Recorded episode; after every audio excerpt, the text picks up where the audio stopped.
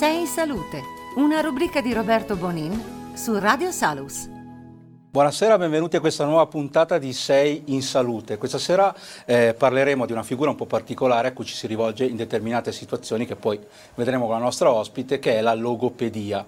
Nei giorni scorsi avevamo parlato, se ben ricordate, della balbuzia, che insomma è un particolare problema dell'eloquio, del, del parlare. Questa sera insomma, vedremo tutte quelle situazioni in cui è richiesta appunto eh, la professionalità eh, di questa figura professionale. Io do il benvenuto alla nostra ospite Buonasera. di questa sera, alla dottoressa Sabrina Pedrali, logopedista. Esatto, buonasera. Eh, ecco, eh, innanzitutto definiamo che cos'è la logopedia e i suoi specifici campi di intervento.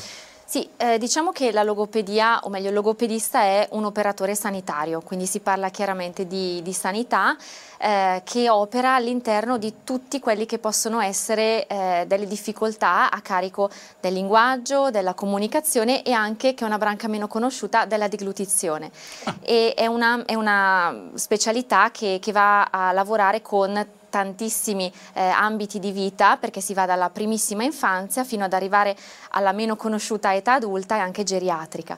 Eh, è un operatore che opera chiaramente in totale autonomia perché è formato ovviamente su queste competenze ma allo stesso tempo sia che si parli di bambino che di adulto eh, si trova a lavorare in equip quindi con, con, altre professionalità pensiamo ai fisioterapisti, ai medici, certo. otorini, ai neuropsichiatri, agli psicomotricisti e così via, quindi sempre nell'ottica di una presa in carico a 360 gradi insomma, del paziente. Ecco, volevo chiedere questo, eh, il, corso di, il, corso di, studio naturalmente è di tipo universitario, esatto. ma esiste proprio un albo in cui siete inquadrati? Insomma? Sì, eh, da un poco tempo in realtà il nostro ah. albo, o meglio il nostro ordine, è piuttosto giovane perché sono poco più di due anni che ce l'abbiamo ed è comune ad altre 18 professioni sanitarie eh, ed è appunto l'ordine TSRM, cioè quello vecchio dei tecnici sanitari di radiologia medica e delle, di tutte quelle professioni prestazioni sanitarie della prevenzione, tecniche della riabilitazione. A Bergamo più o meno siamo in 150-155 logopedisti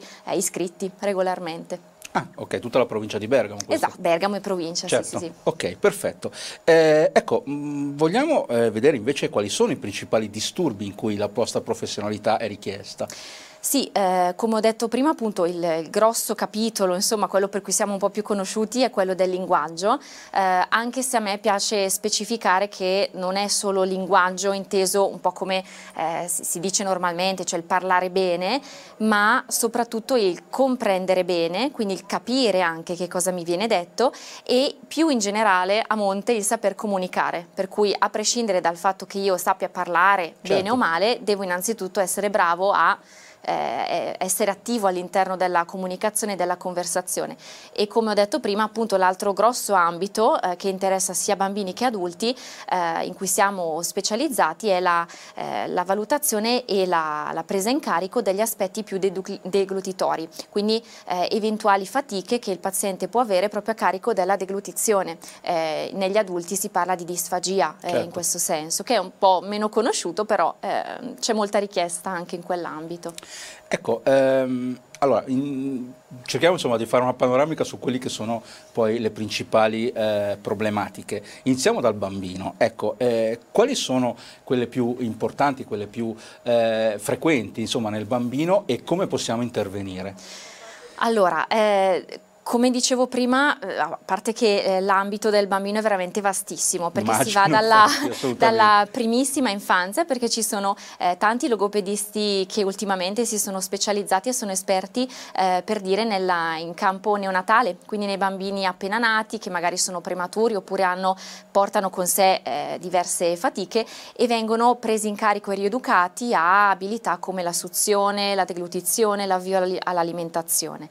Dopodiché si passa al grosso capitolo che è quello dei disturbi di linguaggio certo, nel bambino, certo, quello un po' per cui siamo più conosciuti, eh, per cui il bambino che eh, ha un ritardo nella comparsa del linguaggio, quindi che a una certa età, prendiamo a due anni, due anni e mezzo, eh, non pronuncia un numero sufficiente di parole oppure non ha ancora iniziato a parlare, oppure veri e propri disturbi di linguaggio che chiaramente possono avere tante caratteristiche diverse. Poi a me piace sempre dire che un bambino è diverso da un altro, quindi anche certo. a pari livello, a pari eh, abilità possiamo avere delle caratteristiche diversissime.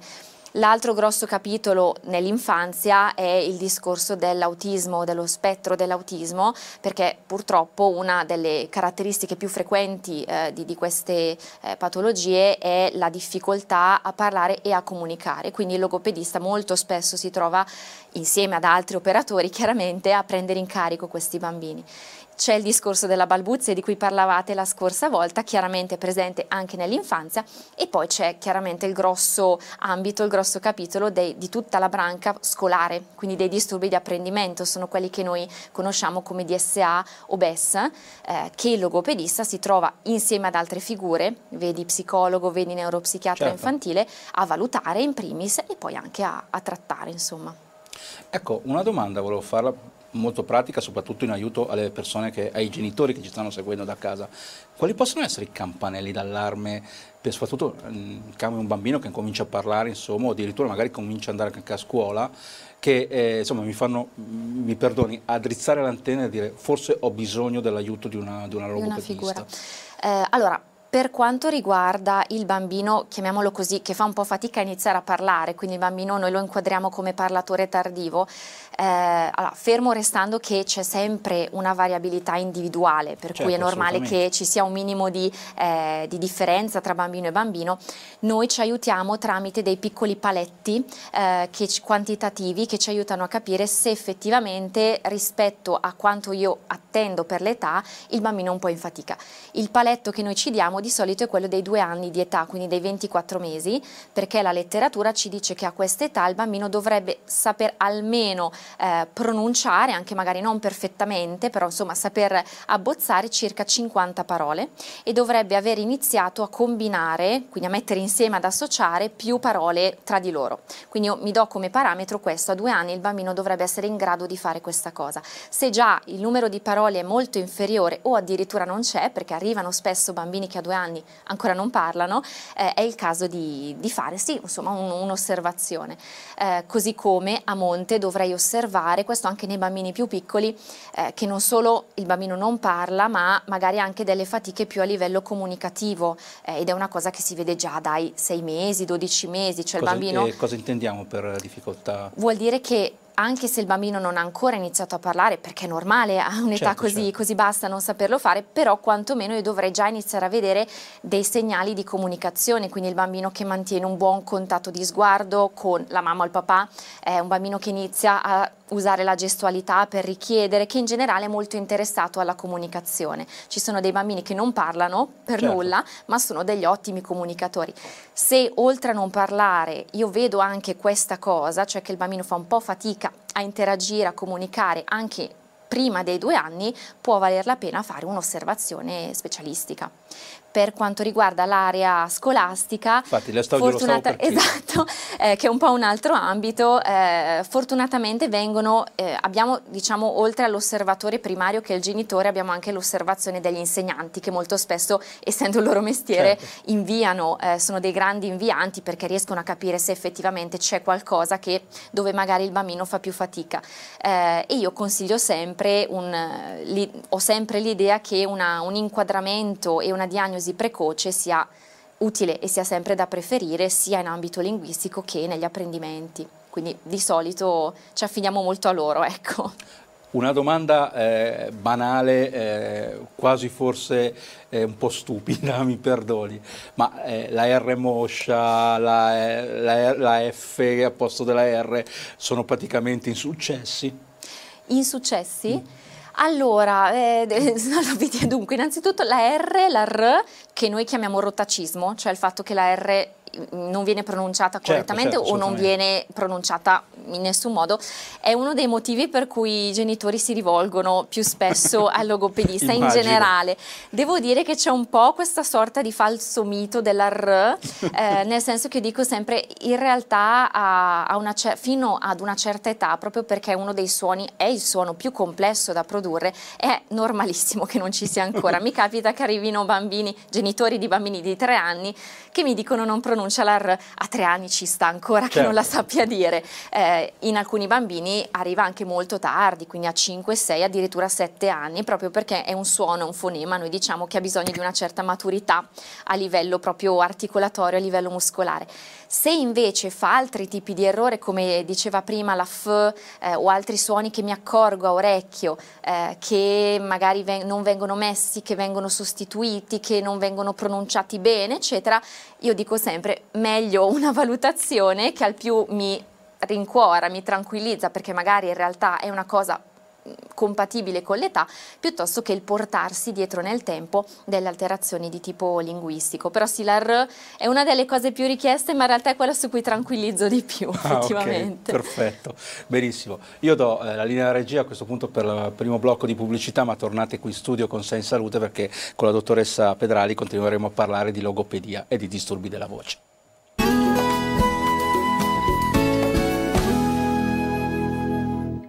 Bentornati qui in studio con Sei in Salute, questa sera stiamo parlando di logopedia e di tutte quelle situazioni in cui insomma, è richiesta proprio la professionalità di colleghi come eh, la dottoressa Pedrali che è nostra ospite. Eh, ecco, abbiamo parlato del bambino giustamente, un'altra però situazione in cui è richiesta la vostra professionalità è, ahimè, eh, la riabilitazione dopo un grosso trauma. Mi viene in mente assolutamente per prima cosa un ictus eh, cerebrale. Esatto. Sì, eh, sono contenta che mi venga fatta questa domanda perché effettivamente noi logopedisti siamo molto conosciuti per il È bambino, vero. molto meno per l'adulto, per l'ambito geriatrico, quindi l'anziano. In realtà eh, ci sono tantissimi colleghi logopedisti che lavorano con, eh, con questa fascia d'età. È vero, nel senso che eh, purtroppo eh, molto spesso, meglio accade spesso che a seguito di un accidente cere cerebrovascolare, un ictus ischemico, emorragico, ma anche un trauma cranico, pensiamo, eh, che magari va a coinvolgere una particolare area cerebrale, tra le varie conseguenze chiaramente che si possono avere, possiamo avere una perdita parziale o totale del linguaggio che si traduce non solo nel non riesco più a parlare, esprimermi, ma non riesco più a comunicare certo. addirittura o, eh, cosa che spesso viene dimenticata, spesso non riesco più a capire che cosa mi viene detto. E ricordiamoci che a differenza del bambino questi sono pazienti che, essendo adulti, fino magari al giorno prima sapevano tranquillamente Infatti. chiacchierare, parlare, capire tutto e quindi c'è anche un grosso aspetto emotivo che va considerato. Immagino, assolutamente. Eh, L'altra casistica molto simile è quella delle malattie purtroppo neurodegenerative, quindi tutto il discorso della sclerosi multipla, della SLA, eh, che in questo caso ha un andamento peggiorativo eh, e che porta con sé anche la, la fatica linguistica. Eh, in questi casi, come accennavamo prima, oltre al linguaggio eh, andiamo a considerare anche tanto l'aspetto deglutitorio, eh, cioè eh, il fatto che a seguito, per dire, di un ictus, eh, possiamo avere una, una, fatica di varia tipologia, di varia gravità, insomma io sto proprio riassumendo i minimi termini, no, certo. Eh, che chiamiamo disfagia, quindi una fatica deglutitoria, quindi abbiamo pazienti che appunto fino al giorno prima mangiavano di tutto e che si trovano a non riuscire più a deglutire la propria saliva, ad esempio, e quindi chiaramente sicuramente andranno in corso,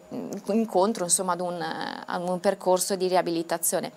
Durante, anzi in questo periodo purtroppo di pandemia da Covid, eh, tanti logopedisti sono stati chiamati proprio in questo senso perché una delle eh, conseguenze insomma, di pazienti soprattutto in fase post-acuta eh, è stata proprio la fatica deglutitoria, pensiamo che sono stati, tanti di questi pazienti sono stati intubati, quindi certo, hanno avuto magari fatica deglutitoria, fatica nell'uso della voce eh, e altre difficoltà che poi eh, chiaramente si sono portati con sé anche a, a medio-lungo termine.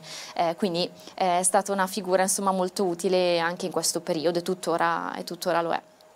Eh, tra i traumi Purtroppo si parla anche magari di chi è stato operato certo. alla gola, soprattutto magari per neoplasie piuttosto che per altre situazioni. Anche in quel caso, insomma... Sì, è un altro caso importante in cui il logopedista entra un po' in gioco, chiaramente anche in questo caso non da solo, ma in collaborazione certo, con tutta l'equipe medica, fisioterapica, eccetera, ehm, perché si trova a dover riabilitare deglutizione ma anche uso della voce. Eh, alcune, alcuni interventi dovuti ad esempio a rimozioni tumorali portano con sé il fatto che il paziente abbia, eh, pensiamo alle laringectomie, eh, non abbia più una porzione, addirittura tutta la laringe, che è l'organo insomma deputato alla produzione della voce, eh, che chiaramente porta con sé poi un disturbo nella comunicazione. Quindi anche in questo caso si va poi, in seguito all'intervento, chiaramente viene sempre programmato un, un percorso riabilitativo per recuperare le funzioni oppure per trovare delle sostituzioni alla comunicazione.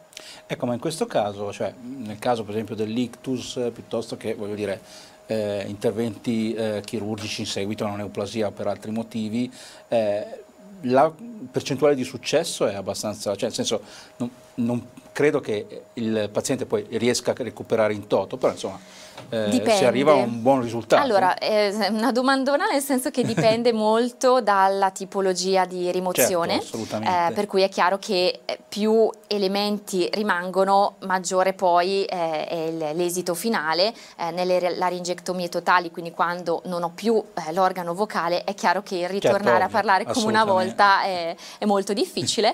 Ehm, sicuramente vale la regola che una riabilitazione immediata ed intensiva porta porta eh, insomma, a, a, far lavorare il più possibile e a, nel miglior modo possibile le strutture rimanenti eh, e quindi si può raggiungere, l'obiettivo finale è sempre raggiungere una buona qualità di vita del paziente, magari senza avere la voce di un tempo, magari sarà un po' modificata, però il mio obiettivo, quello dei colleghi, l'obiettivo certo. è fare in modo che comunque la voce purché un po' modificata, pensiamo, eh, possa essere funzionale alla comunicazione, oppure che con una serie di accorgimenti, di istruzioni che vengono date al paziente, magari non riesco a mangiare più tutto quello che volevo, magari solo alcune tipologie di alimenti, non tanto in termini di alimentari, eh, di nutritivi, ma più in termini di consistenza.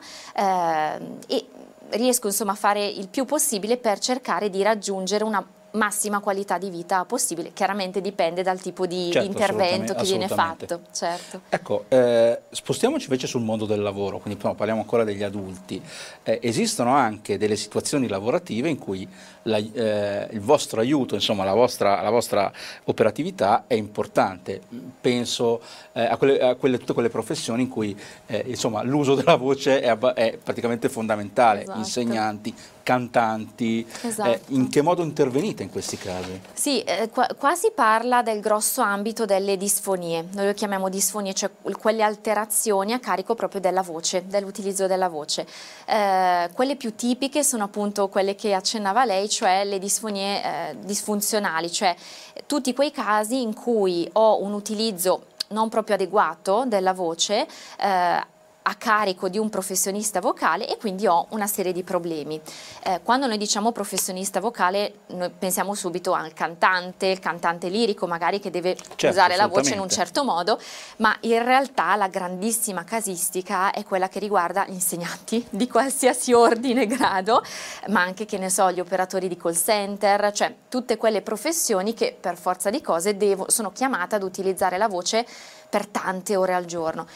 Con gli insegnanti, tra l'altro, in questo periodo mh, mm, non pensiamo che eh, la, didattica a distanza abbia aiutato, perché anzi ehm, è vero che magari non si trovano ad avere il brusio di sottofondo, no? certo, pensiamo certo. a una certo. scuola materna o una scuola elementare, quindi non, magari non devono alzare la voce per richiamare l'alunno, però magari si trovano a dover parlare per ore e ore e ore davanti a uno schermo del computer, che non so se, se qualcuno l'ha mai provato, per la voce è veramente stancante. E poi abbiamo il problema della mascherina che per la voce è assolutamente deleteria. La situazione tipica in questi casi è quella della comparsa di noduli cordali, che non sono altro che una, queste, mm, eh, questa sorta di mh, mm, infiammazioni ecco, ricorrenti, dati da infiammazioni ricorrenti sulle due corde, le corde vocali sono quella di destra e di sinistra che eh, si, si, avvicinano producendo voce e chiaramente se sono sollecitate per eh, anni e anni, perché parliamo chiaramente di, eh, di lavori continuativi, tendono ad infiammarsi e a avere, insomma, a formare queste microstrutture che si chiamano noduli, eh, che sono assolutamente innocui, però comportano il fatto che la voce tende ad abbassarsi, tende ad essere più roca, più soffiata, ad essere più brutta no, percettivamente. Il logopedista in questo caso innanzitutto collabora con solitamente il medico foniatra, otorino, laringoiatra e o foniatra, eh, che fa di solito l'esame strumentale, quindi ci permette eh, di vedere un po' lo stato delle corde vocali, il fatto che siano presenti dei noduli piuttosto che altre, eh, altre situazioni, pensiamo ai granulomi, alle cisti, eccetera. Però prendiamo il caso tipico certo, dei certo. noduli, certo. in questo caso fatto questo esame strumentale, quindi si appura un po' lo, questo stato no, di, di, infiammazione eh, e il logopedista agisce un po' in due modi. Da un lato eh, promuove una serie di, noi le chiamiamo norme di igiene vocale, cioè si danno una serie di consigli, non esercizi, proprio solo consigli che fanno in modo, di, eh, fanno in modo che il paziente abbia un pochino più cura della propria voce, della propria eh, sì, modalità di, di, uso della voce eh, a, a, attraverso anche alcuni accorgimenti ambientali, eh, lo stato di umidificazione degli ambienti, il, bere molta acqua, cioè una serie di cose che sembrano banali ma non lo sono. No, assolutamente. Quindi tutto quello che è igiene della propria voce e poi veri e propri esercizi che mirano eh, all'imparare ad utilizzare la voce in, in, modo adeguato, quindi a usare bene il respiro, a non forzare troppo, eccetera, eccetera. E quasi nella totalità dei casi abbiamo una buona risoluzione insomma, della, della problematica. Ecco, eh, ha accennato prima al Covid, giustamente, e alla didattica a distanza, quindi sono aumentate ultimamente nella sua pratica clinica? Tanto, sì, tanto. Allora, io innanzitutto mi occupo più della, del bambino, della fascia d'infanzia è aumentato, devo dire, siamo chiamati insomma su più fronti, nel senso che, vabbè, chiaramente eh, oltre al discorso strettamente legato al Covid, quindi appunto certo, come certo. dicevo prima ai pazienti ex intubati, eccetera, che è un, un ramo a sé, pensiamo appunto a tutti gli insegnanti che stanno iniziando ad avere importanti problemi di voce, eh, pensiamo a tutti quei bambini che eh, per dire l'anno scorso, io dico sempre, bene o male non si sono fatti metà anno scolastico sì, e quindi giusto. questo si traduce in che cosa? Eh, ho una sorta di buco negli apprendimenti scolastici, quindi ci stanno capitando, almeno a me personalmente, stanno arrivando tanti genitori un po' preoccupati perché magari vedono delle lacune eh, a livello di letto scrittura effettivamente in alcuni casi un po' borderline è difficile dire se è una fatica intrinseca nel bambino oppure è anche stato facilitato dal fatto che per forza di cose eh, non, non si sono fatti un adeguato anno scolastico, ma anche solo nella scuola materna, quindi nei bambini prescolari sono bambini che per sei mesi comunque non hanno potuto godere di tutte quelle dinamiche che si hanno in una classe di materna eh, e che quindi tra le varie cose sviluppano anche il linguaggio. Quindi certo varie cose effettivamente magari non in modo così diretto come pensavamo ma in modo indiretto stanno portando ad avere eh, varie fatiche. Insomma il Covid ha, eh, insomma, ha, intaccato anche e aumentato anche il vostro lavoro come esatto. d'altra parte tutto quello di tutte le eh, operatività sanitarie. Benissimo, io a questo punto do eh, la linea regia per il secondo blocco di pubblicità ma tornate qui in studio con Sei in Salute perché con la dottoressa Pedrali continueremo a parlare insomma, di disturbi della voce.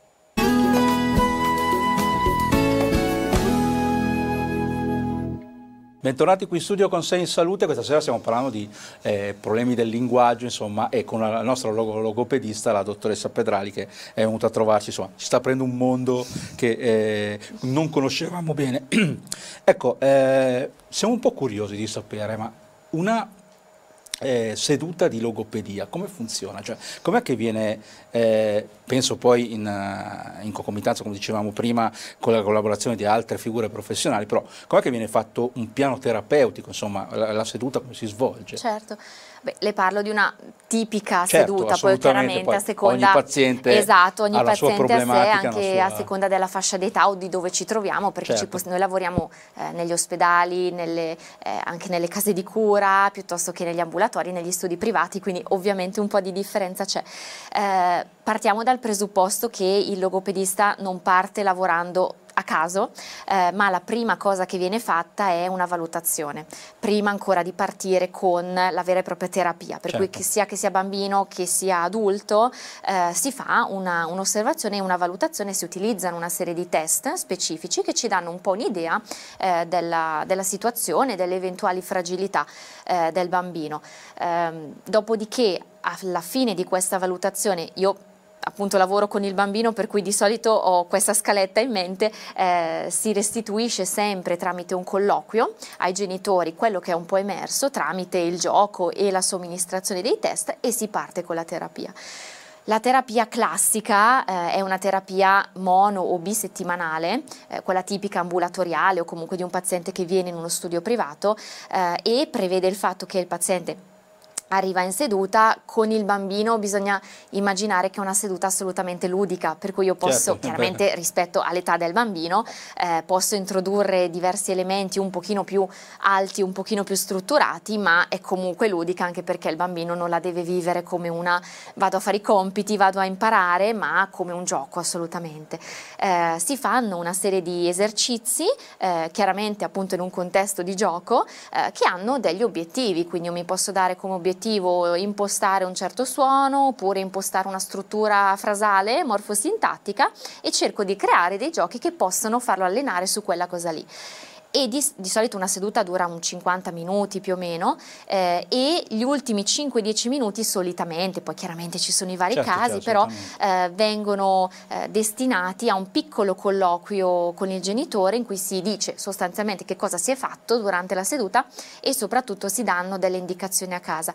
Questo è importantissimo perché, come mi piace dire ai genitori, eh, è chiaro che se il bambino viene da me e fa quella cosa e fa quell'esercizio, diciamo quella letterina eh, per una volta a settimana 45 minuti è un conto. Se però quella stessa cosa, sempre in modalità ludica, la ripropone poco poco tutti i giorni a casa, si va avanti molto più veloci. Quindi l'aspetto della collaborazione con la famiglia e con la scuola, eh, che in tanti casi è fondamentale, contribuisce a una buonissima riuscita del trattamento. Questo si, direi che questi sono i punti fermi un po' della, della seduta. Ecco, prendo spunto da quell'ultima cosa che ha detto, ha parlato giustamente di scuola, poi ne avevamo parlato anche eh, nella prima parte della nostra trasmissione, però vorrei focalizzarmi un attimo su questo. Eh, lei ha parlato giustamente, ha accennato a disturbi dell'apprendimento.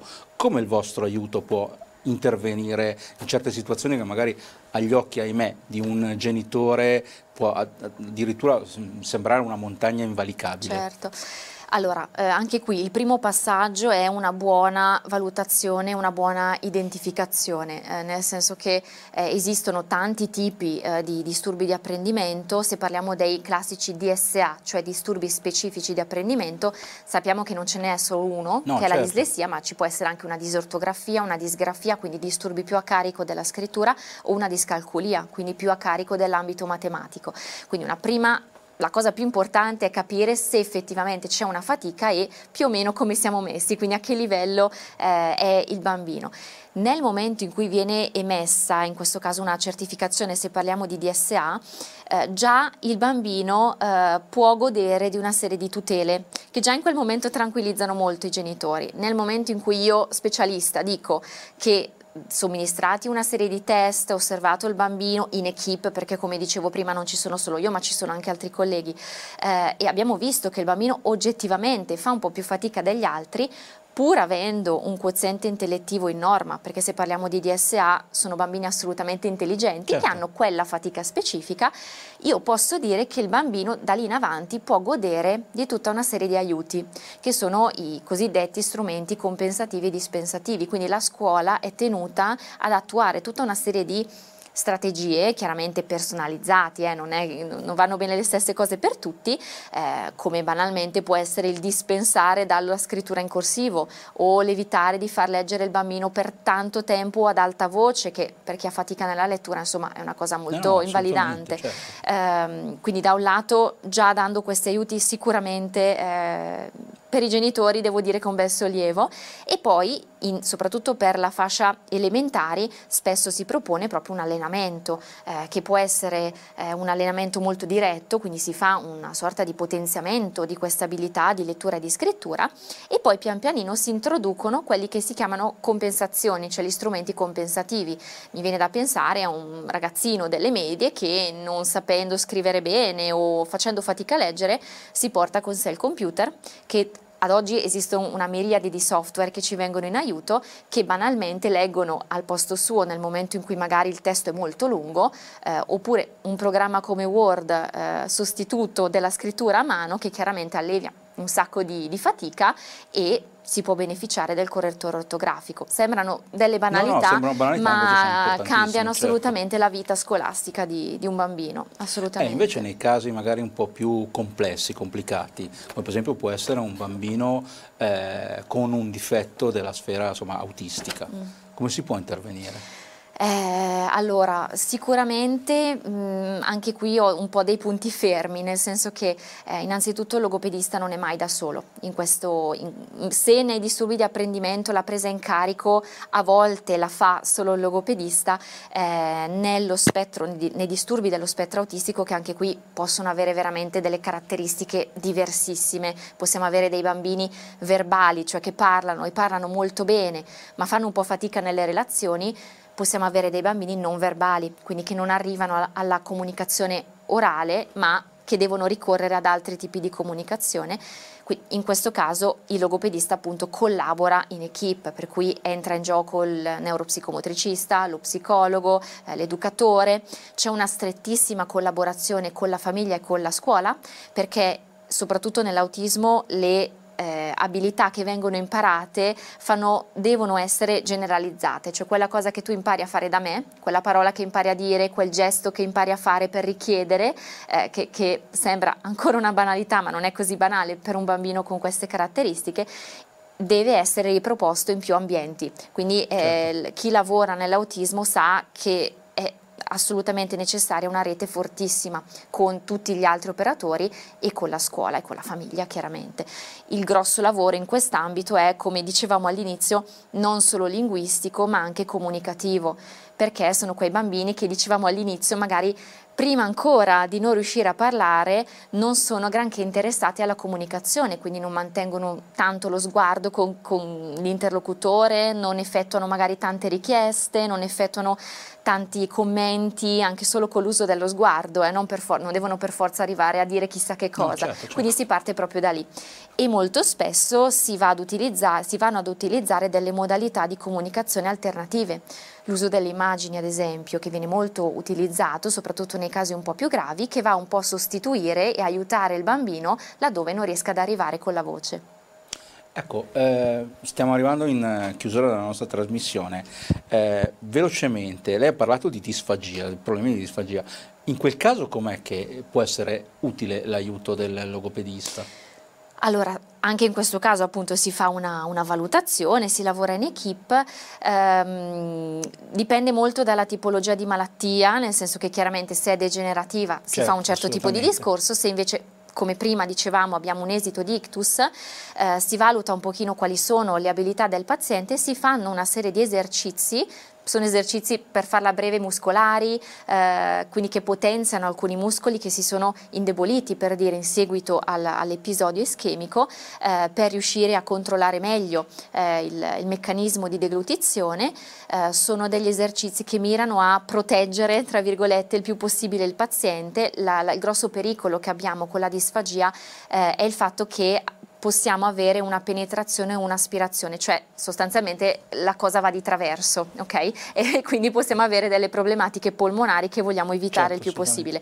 Quindi si danno al paziente una serie di istruzioni su come assumere quel particolare alimento in modo sicuro. Quindi banalmente, banalmente no, però il, per fare un esempio, eh, andare in apnea, mandare giù, fare un colpo di tosse successivo. E in ultimo, insieme chiaramente all'equipe, vengono consigliati una serie di accorgimenti e di modifiche reologiche, quindi eh, a carico della consistenza dei cibi. A seconda della fatica che ho, il paziente può non riuscire più a gestire i liquidi e quindi i liquidi andranno addensati, oppure non potrà gestire i solidi, quindi dovremo passare a una dieta semisolida.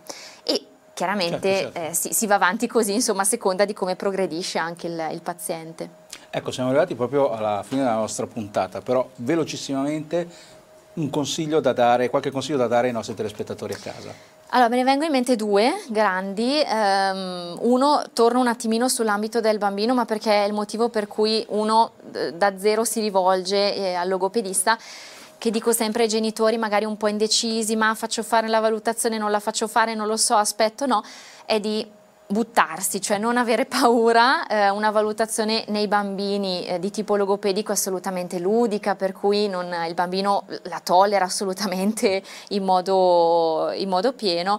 Ehm, e mi viene da dire qualora venisse identificato un qualcosa che non va, una fragilità, meglio, nel senso che l'abbiamo osservata prima, quindi abbiamo tanto tempo certo. per poterci lavorare. Qualora non venisse osservato nulla di particolarmente faticoso, meglio, meglio ancora, esatto, eh, in caso sarà il logopedista a dare magari una serie di consigli su come continuare a stimolare il linguaggio.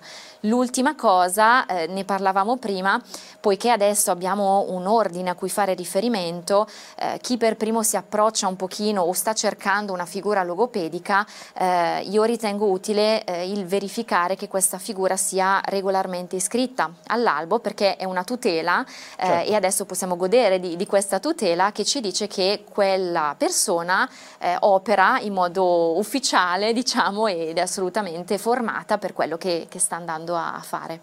Benissimo. Niente, io eh, siamo giunti alla fine della nostra trasmissione, io ringrazio la nostra ospite, la dottoressa Sabrina Predali, logopedista, per, insomma, ci ha aperto questo mondo che conoscevamo sì e no, sentivamo solo parlare forse per qualche piccolo disturbo, eh, per quanto molte volte eh, mi viene da pensare come battuta ai disturbi, eh, cioè disturbi che poi non sono le cadenze eh, dialettali eh, italiane, insomma l'Italia è lunga e stretta, però esatto. quello è praticamente solo un gioco. Benissimo, io ringrazio appunto la nostra eh, ospite.